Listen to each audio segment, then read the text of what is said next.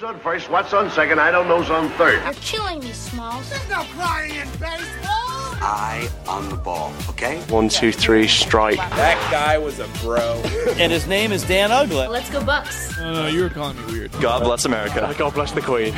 Welcome back, everybody. Thanks for listening to this episode of The Top Step. I'm Paul Fritchner. Steve Miller is on the line with me over Zoom.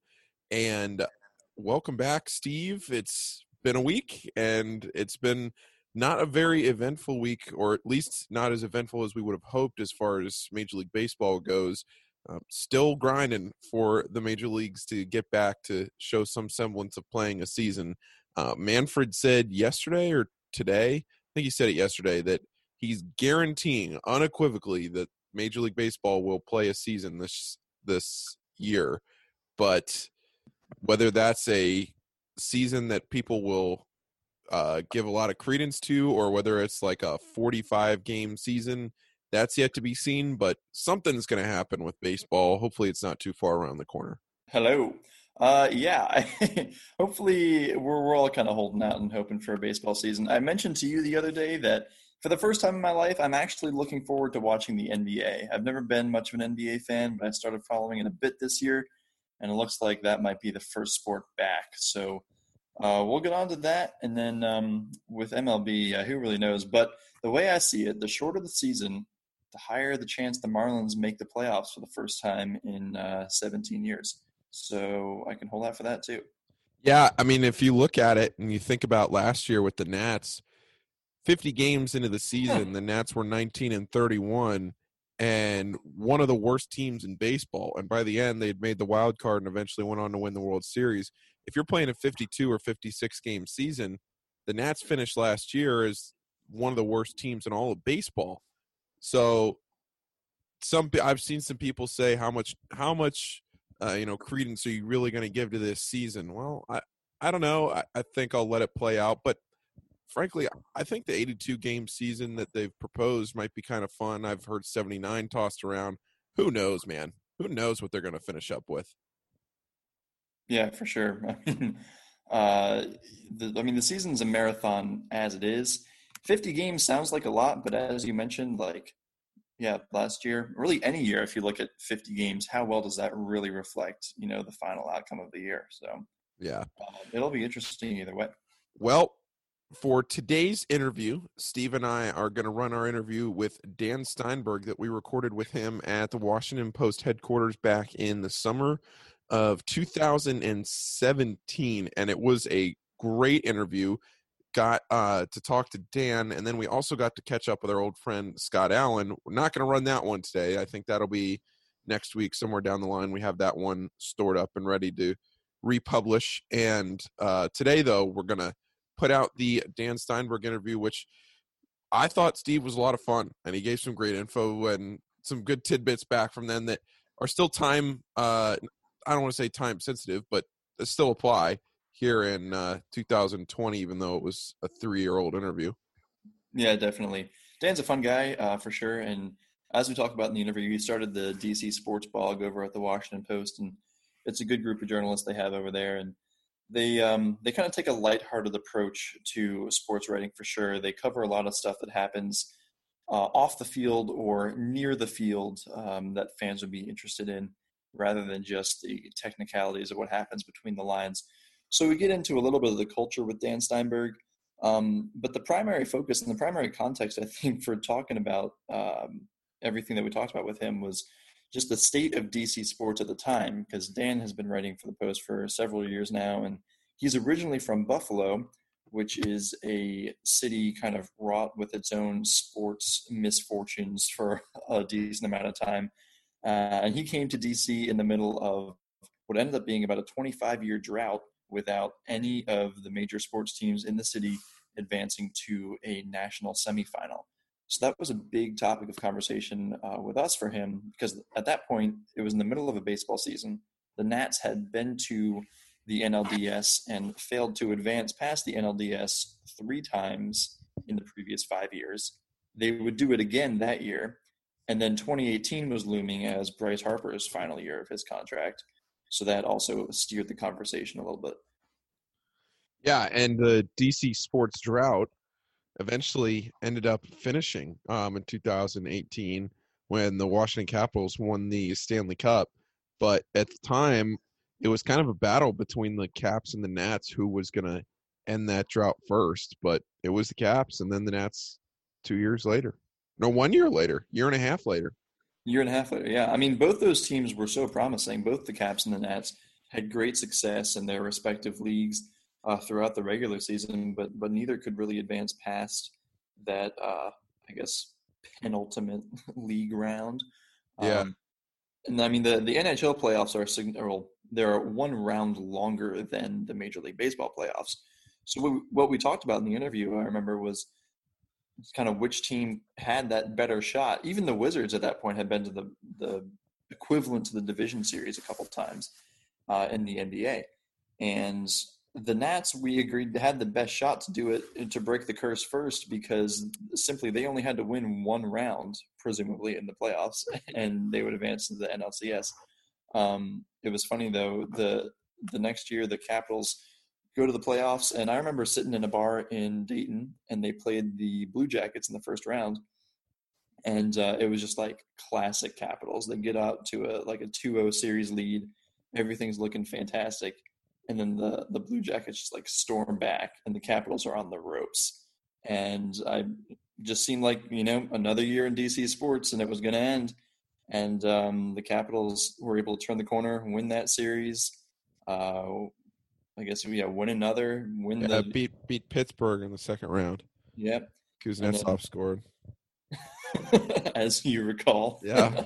I was at a bar in downtown Cincinnati, standing outside watching that game on my phone because nobody had it on the TV, and uh, I remember watching that there. And then the uh, championship, the Stanley Cup final, I was in the 11th or 12th inning of a five-hour baseball broadcast Mm. with the Florence Freedom, and it was a game that originally we thought in like the seventh or eighth inning it was going to be like a two hour game and i thought i was going to be home to watch like the entire third period Yeah. and then somebody tied the game in like the i don't know if the freedom tied the game which actually they're now the y'alls but the i don't know if florence tied the game the other doesn't matter game got tied in like the bot in the ninth inning at some point and and it went to i don't want to say it was like 13 14 innings and extras took forever it was like an entire it was another like two and a half hours on the game and uh watched the end had it pulled up on a separate tab on my computer there in the broadcast booth Yeah, baseball will do that to you sometimes. The game that never ends. But um, yeah, that Eastern Conference final was pretty. That was seven games, I think, wasn't it? And then the um, yes i think so the actual Stanley Cup was pretty uneventful. the uh, oh the against Golden- oh oh oh the eastern conference final against the lightning yeah that yeah, was seven games that was seven games. yeah and then the oh yeah the The stanley cup Stanley final i think was i think five or four or no? It was No, it five. wasn't a sweep. I want to say it was five. Might have been Yeah. six, but I want to say it was five. It was five because they won it in Vegas. Yes. Um, Yeah. yeah, relatively uneventful. But I remember uh, I had just moved to Texas. I forget exactly where in that sequence, but it was within a month of the uh, Stanley Cup final. Yeah. And it was so funny because I had lived in the DC area for the previous 11 years, I think. Uh, and literally the month I move, the DC sports drought ends, parade ensues, and I'm halfway across the country and can watch it. Uh, fast forward then to the following summer, 2019, and the Washington Mystics, uh, albeit the WNBA, so it's not generally considered one of the big four sports, but still, uh, they, they win a championship. Another parade ensues. And then, uh, as we all know, just a few months later, the Nats win in the World Series. Uh, unfortunately, the Nats didn't win at home either. Uh, so I guess we've yet to see a, a major championship won in DC, and I don't even know how long. Did the Bullets ever win, win one in DC? But I don't remember. I don't think the Bullets ever won one. yeah, I could be I could be way off on that one. I'll double check it, but I want to say the the Wizards franchise is still without a title, but the Bullets might have they might have had one um championship back in the 80s. Hold on, hold on, hold on. Well, Bullets that would be the uh, the next drought to break is winning one on, uh, on home. 1978.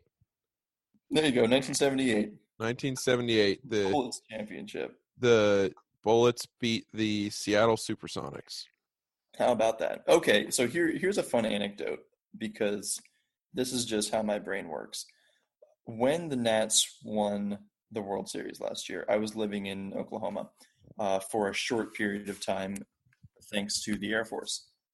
Well, while I was there, I decided to read a book about the history of Oklahoma City because I like to, you know, read up on local culture, local history. It was actually an amazing book. It was written by this guy named Sam Anderson, who's a New York Times uh, magazine columnist, and he he had done a ton of research into Oklahoma City. He lived there for a couple of years to write this story, and it essentially intertwines the history of the Oklahoma City Thunder basketball team with the actual civic history of Oklahoma City.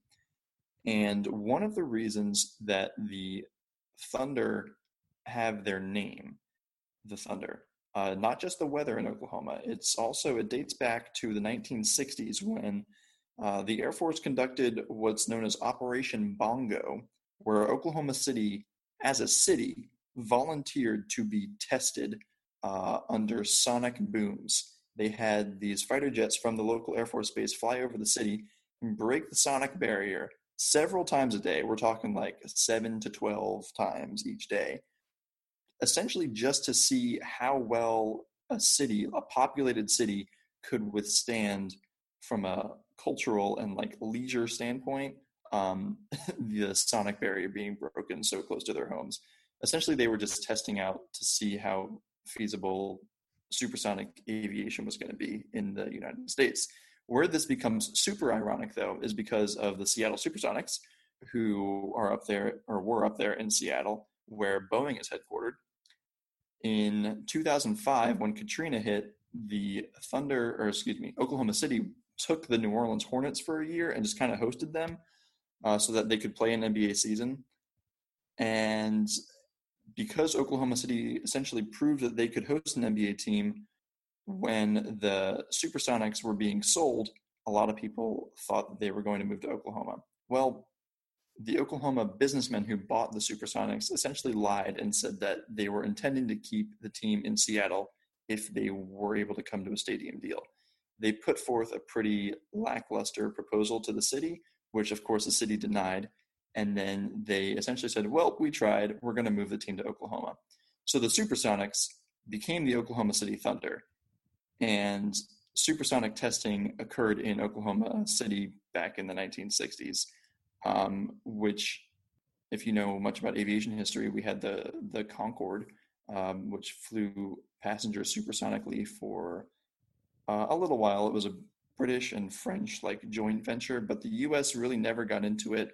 Um, there were lots of problems with the Concorde, and it really never reached fruition. Who knows if we'll even see it again, uh, at least in the near future. But uh, the failed history of supersonic aviation and the failed uh, franchise of the Seattle Supersonics both kind of culminated in Oklahoma City with the Thunder uh, physically and the Thunder as a basketball team. Interesting. I did not know any of that. I did know about the Concorde. I actually just read and watched some videos about the Concorde like two nights ago, which is funny you say that. But uh, I did not know that about Oklahoma City. I've been to Oklahoma City, and I didn't know any of that history about, you know, the the sonic booms and all that. I did not know it either. So I do formally recommend the book Boomtown by Sam Anderson. It was uh, published a couple years ago. So you- anyway, there's that aside for you. Have you ever thought, and this will be my last point before we get into the Dan interview, have you ever thought and really like looked at a map of the NBA franchises and how strange the markets are? How unique, I don't want to say strange, how unique the markets are for the NBA, uh, like the for the NBA, just in general.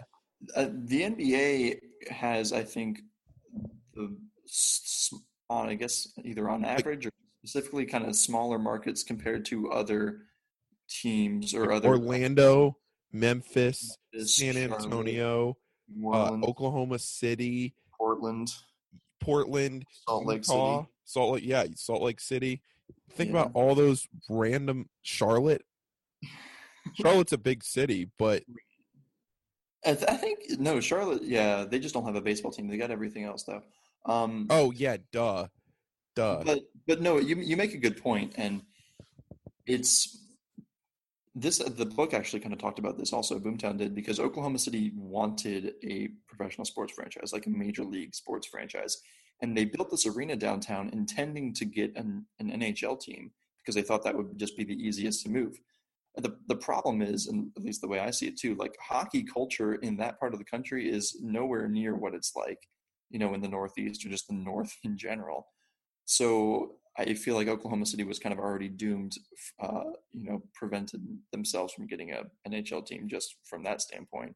But the NBA, if you think about it, would be easier to support because what do the arenas hold like twenty thousand people or so for forty-one games a year, whereas MLB it's eighty-one games a year with like forty thousand people. The NFL it's like hundred thousand fans for eight games a year. So it's it's, it's you know different different capacities that you have. Well, sure. without further ado, we'll get right into this interview with Dan Steinberg. And like I said, uh, thanks for listening. And I don't know, Steve, what our plan is if we're going to run the Scott one next week, or we'll figure it out. We'll figure out uh, down the road next Friday. We'll uh, put another one out. Um, but for right now, enjoy our interview from the Washington Post headquarters with then columnist. Now, I think he's just running it. I don't think he actually would consider himself a columnist anymore. Um, He's like an editor now. I maybe think. I think he's I think he got promoted to being an editor. Um, but either way, this is Dan Steinberg. All right, everybody, we are downtown at the headquarters of the Washington Post with Dan Steinberg of the DC Sports Bog. How are you today, Dan? I'm great. I like when podcasters come directly. Come to you. Come to me. Usually I do all this stuff over phone. This is much more We formal. we do door service here, just like Amazon nowadays. Make your life easier. Washington Post corporate partner Amazon. That was a shout out. Wait, really? Yeah. Are we getting money for that? Jeff Bezos owns the Washington Post. I I live in Ohio, nine months out of the month. It was a good name drop. Anyhow, we appreciate. Shout out. You're welcome. Okay, first question: Does Bryce Harper still have you blocked on Twitter? Yeah, Do you have any idea why? I don't know why. No, maybe it was intentional or maybe it was unintentional. I don't have any relationship with him. I probably should, doing the job that I do. I don't like. I don't. He doesn't. I don't know if he knows who I am, and I don't talk. Like Well- we have a lot of people who cover baseball at the Post, Yeah. and I'm not. It could just be for safe measure. He just doesn't want to get mixed up with weird journalists.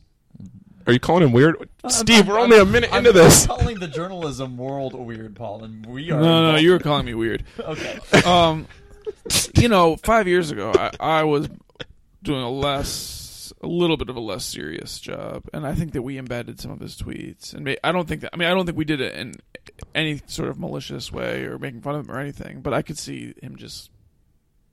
Well, if it makes you feel any better, he has said like a million times he doesn't run his own Twitter. So maybe like the person that runs it didn't like you Uh, I wonder because he only runs his he only runs his own Instagram. he, on, right? he yeah. he runs his own Instagram because he says it builds his own image. Yeah. But he says a million times he doesn't run his own Twitter. Who runs his Twitter? He he probably has somebody like a social media manager. He doesn't tweet that often anyhow, though. No. Like, I don't feel like I'm missing. No, I don't feel like I'm really missing anything. no.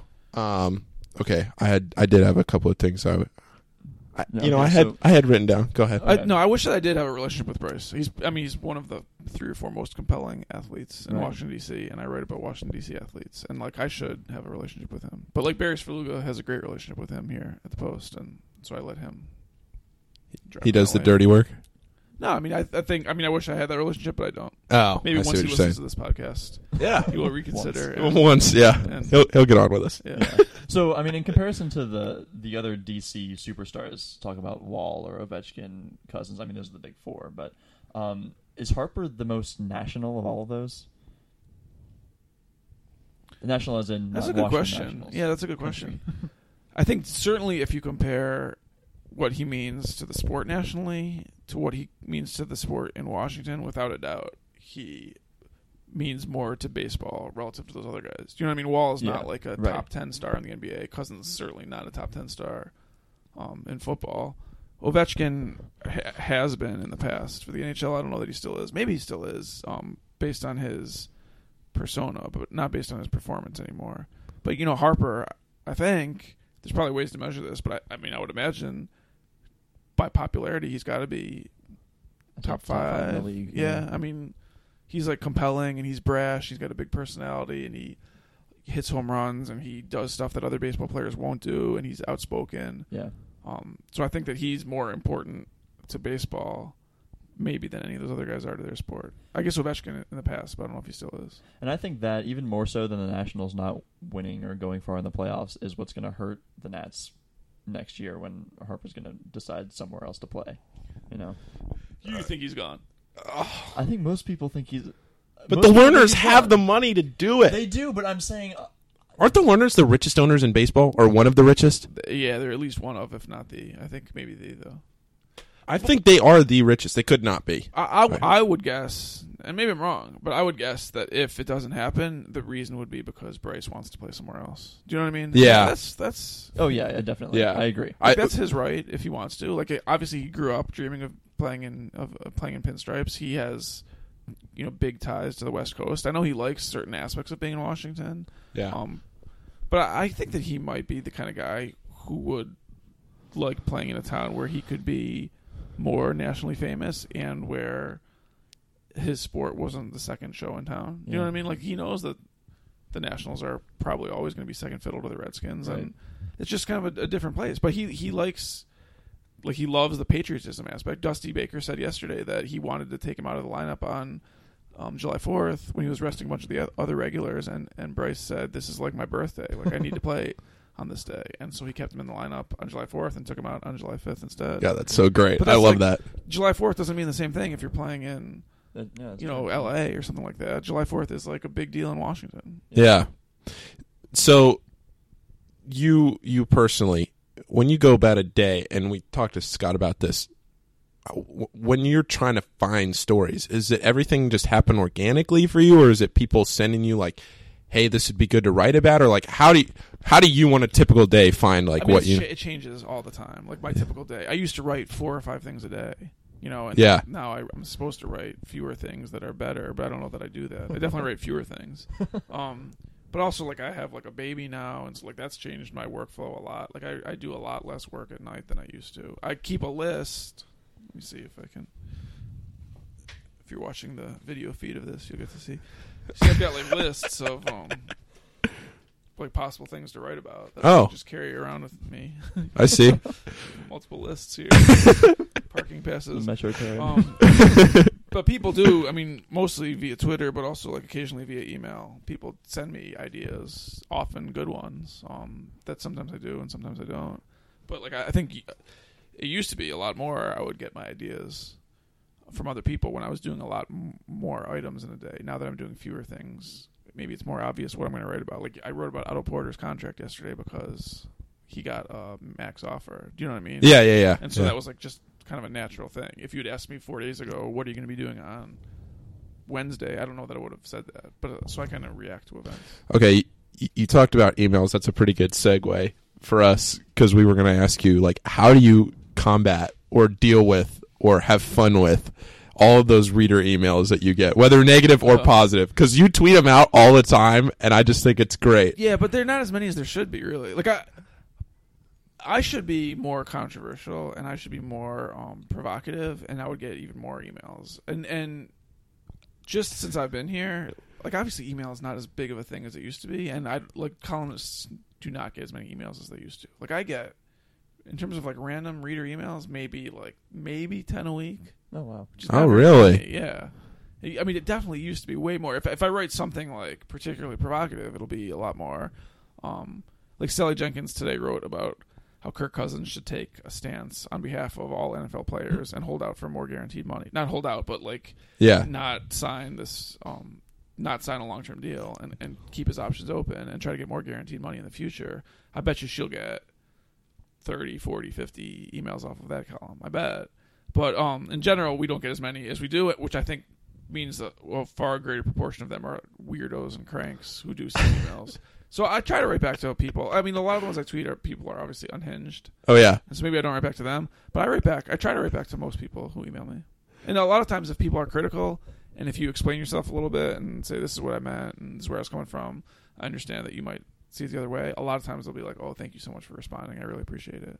Oh well. polite like and i don't always handle this that way uh, on email or on twitter or whatever but definitely like politeness is the way to go It's key.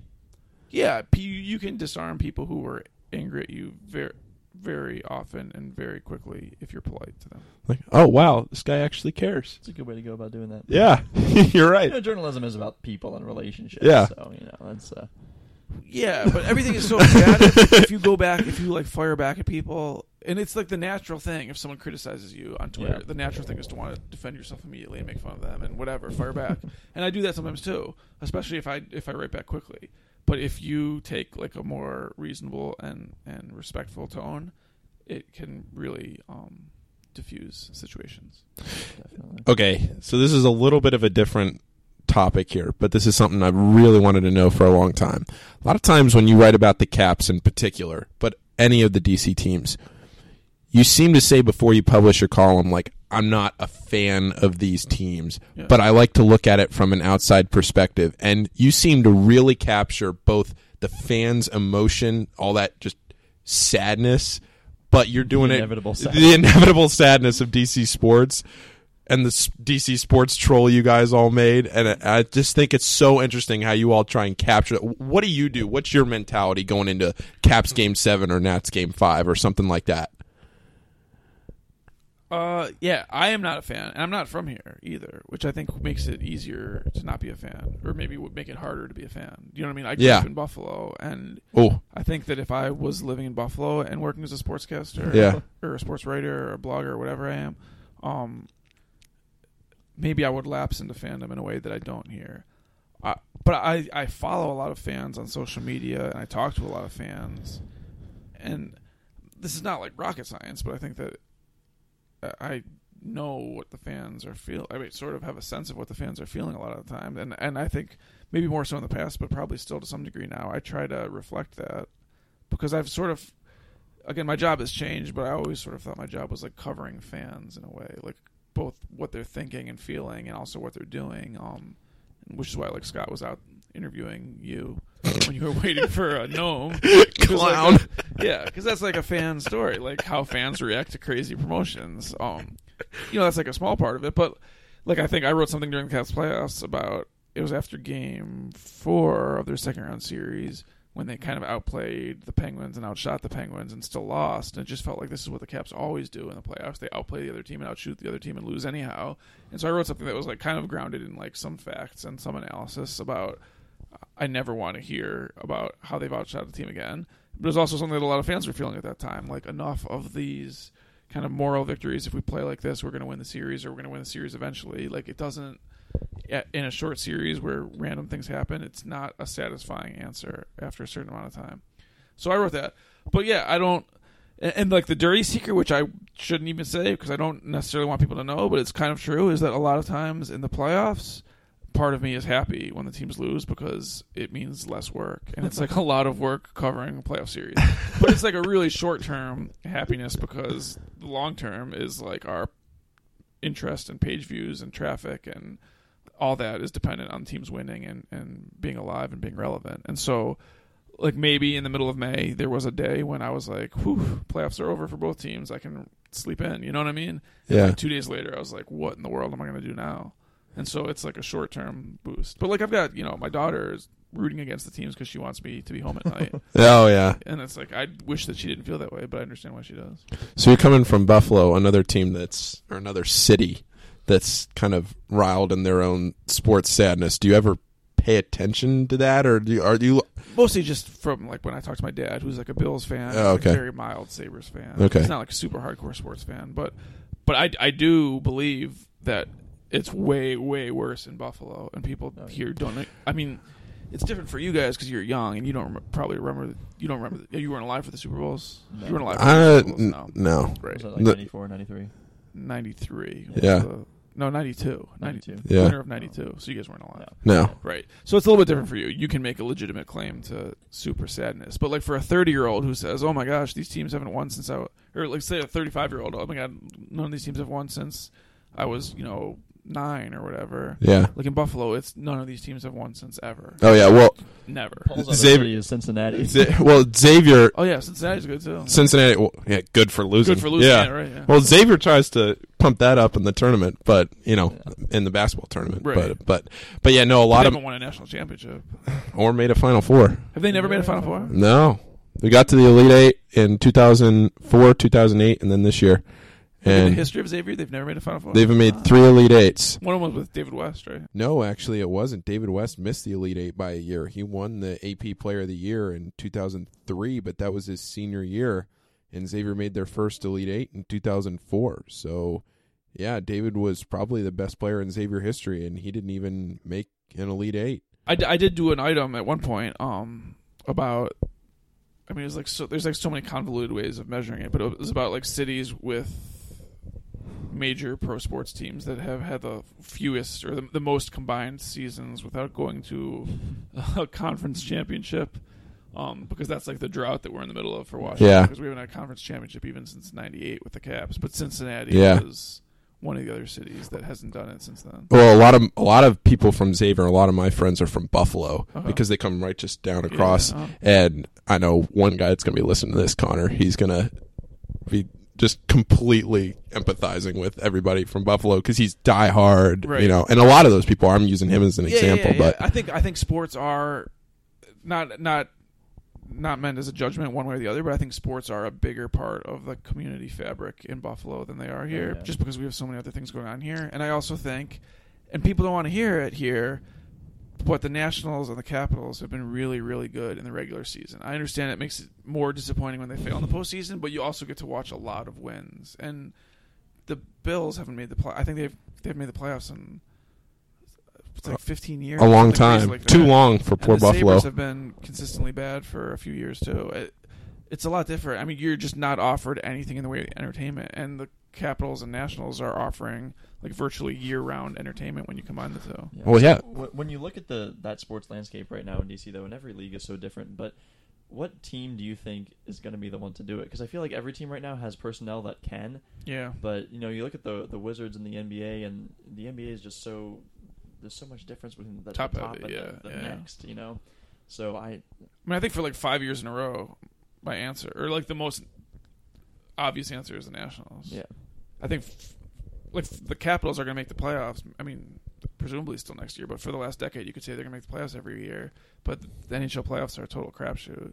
Um, the Wizards haven't been in that situation until the last few years, but like you said, they're not. No one sees them really as like Yeah. a title threat. And the Redskins, like who knows? But uh, again, I think they're better. I don't think anyone sees them as a title threat. But the that's the advantage of they're in a league where fewer teams make the playoffs compared to um, you only have to win one series. Yeah. yeah, yeah. They and they have right now anyhow. They have a weak division, and they have the kind of starting pitching that you would think. Eventually, in a short series, if you have Strasburg and Scherzer, you'd think that that would be enough to w- at least get past the first round. You know what I mean? Yeah. Never You- you assume. so. Yeah, I mean, last year Strasburg didn't pitch in the playoffs, so I guess two years he hasn't pitched in the playoffs. Right? Yeah. Um, but yeah, it's. I mean, it seems to me to make the most sense that if anyone was going to do it, it would be the Nationals, and like it could be this year, right? I mean, it, I, it could be. It could. The bonus it year could of be. 2017. It- I mean, they have the best offense could that we've be. ever seen. From Yeah. Yeah. and they, to go along with two top of the rotation pitchers who are dominating, plus Gio, who's pitching like a legitimate all star. I mean, you say, "Oh yeah, the bullpen's terrible," but you know that they're going to get pieces. You you know that they're going to get at least one reliever Yeah. Well, we hope. Yeah, at, I mean- at Mike Rizzo, come through for us. for sure. They're going to get at least one reliever, and you have to assume more than one, yeah. right? Yeah. But I mean, e- even honestly, even without that, I wouldn't necessarily bet against them right now. Y- You know, even if they went, like, obviously they're not going to go into the playoffs with this bullpen. They're not going to do that. But even if they did, and then they were like moving, like I heard Scott Allen, a previous guest on your podcast, Yeah. or maybe maybe a future guest, depending on how you do this. But talk about like possibly putting Roark in the pen. He's pitched out of the pen before, and he, he could do it. And he has like kind of that bulldog mentality and whatever. And I I think they have enough good arms that like you know these games are kind of crapshoots a little bit in the playoffs. And if you've got you know Scherzer going seven innings and you've got the offense that they've got, like I don't think it's totally unreasonable to say that even if they didn't make a move, they could win a playoff series or two, or two with this team. Well, bold. We'll we'll have to see. Um, one of one of you want to go ahead? Okay, yeah, I was actually I did want to ask you about Shake Shack because you were the tweet last night about Yeah, it. yeah. Because I I think I've had a Shake Shack burger like once, but it's I don't I don't have a desire to, to go there, but I know it is a cult favorite. and I know the Marlins uh, radio broadcasting crew loves Shake Shack, and Mhm. it's kind of like also an East Coast West Coast thing because there's In and Out Burger over there, and you know, Yeah. So yeah, do you have a strong opinion about it? I wasn't sure when I saw the tweet. Well, I'm a vegetarian. Oh, okay, never mind that. And I don't like mushrooms, and the vegetarian option at Shake Shack is a mushroom burger called the Shroom Burger, I think. So no, I've actually never been to Shake Shack before. Yesterday, the day before this podcast is being recorded, when we went because we had been huddled under an overpass or whatever, like an overhang for Mm. like 90 minutes during a pouring rainstorm, and finally it let up enough that Scott decided he was going to go get a milkshake at Shake Shack. At the Nats game. At the Nats game, Yeah. and there was no line because shakes are good. I, I haven't been there to a Nats game. I haven't been at the Really? Nats game Shake Shack. What you Well, got to it's, do? it's though? abs- I mean, the lines are absurd and comical. You just don't understand why.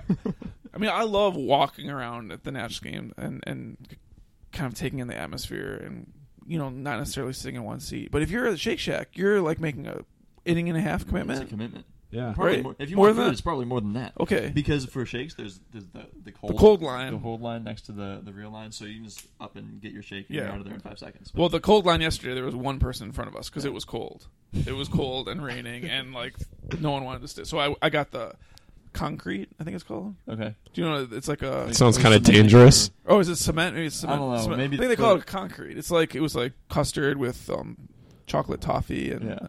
Um, it was it. delicious. It was great, but it was like a little weird to eat in a driving rainstorm. but yeah, I, Get a little watered down. I mean, I'm sure you guys know this. People are critical of Nats fans for going to games and doing everything but watching the game or but paying Well- attention to the game, and I think that's part of it. And Yeah. I, I think that it works for this town, but people will make fun. Like if a, a hardcore baseball fan walked by that line Oh, in I the know. middle of the games, they would make fun. Well, of what's so funny about the Nats games is on the lower bowl. Lot, there are lots of dedicated fans down there, you know, having their gloves, keeping score. Yeah. If you walk up behind the scoreboard up there, it's just like yuppie city, and Yeah, yeah. everyone's drinking and not paying attention. It's so funny. There's a stark difference totally agree. the- totally the two agree. But I think it works because I the people who are at it's like the scoreboard walk Yeah, and yeah. the whatever it's called the Budweiser The Terrace Bud now, or or whatever it's called Yeah. now. Yeah, I I think that they can stay in their own areas and not really Yeah. bother each other. Where Oh. it gets to be a problem though is like people. Like the hardcore people you're talking about don't like it when people walk up the aisles Right, right. Um, during the innings. They don't. They hate when people do the wave, which I don't know if it's a Washington thing more than anywhere else. But they definitely hate the idea that people are going to the game to hang out Yeah. rather than to pay attention to the game. And I'm more if I'm going out like on my own time with my mon- my own money, I'm more of like a hangout person than a watch the game person. Um, but I understand. I guess I understand both sides of that.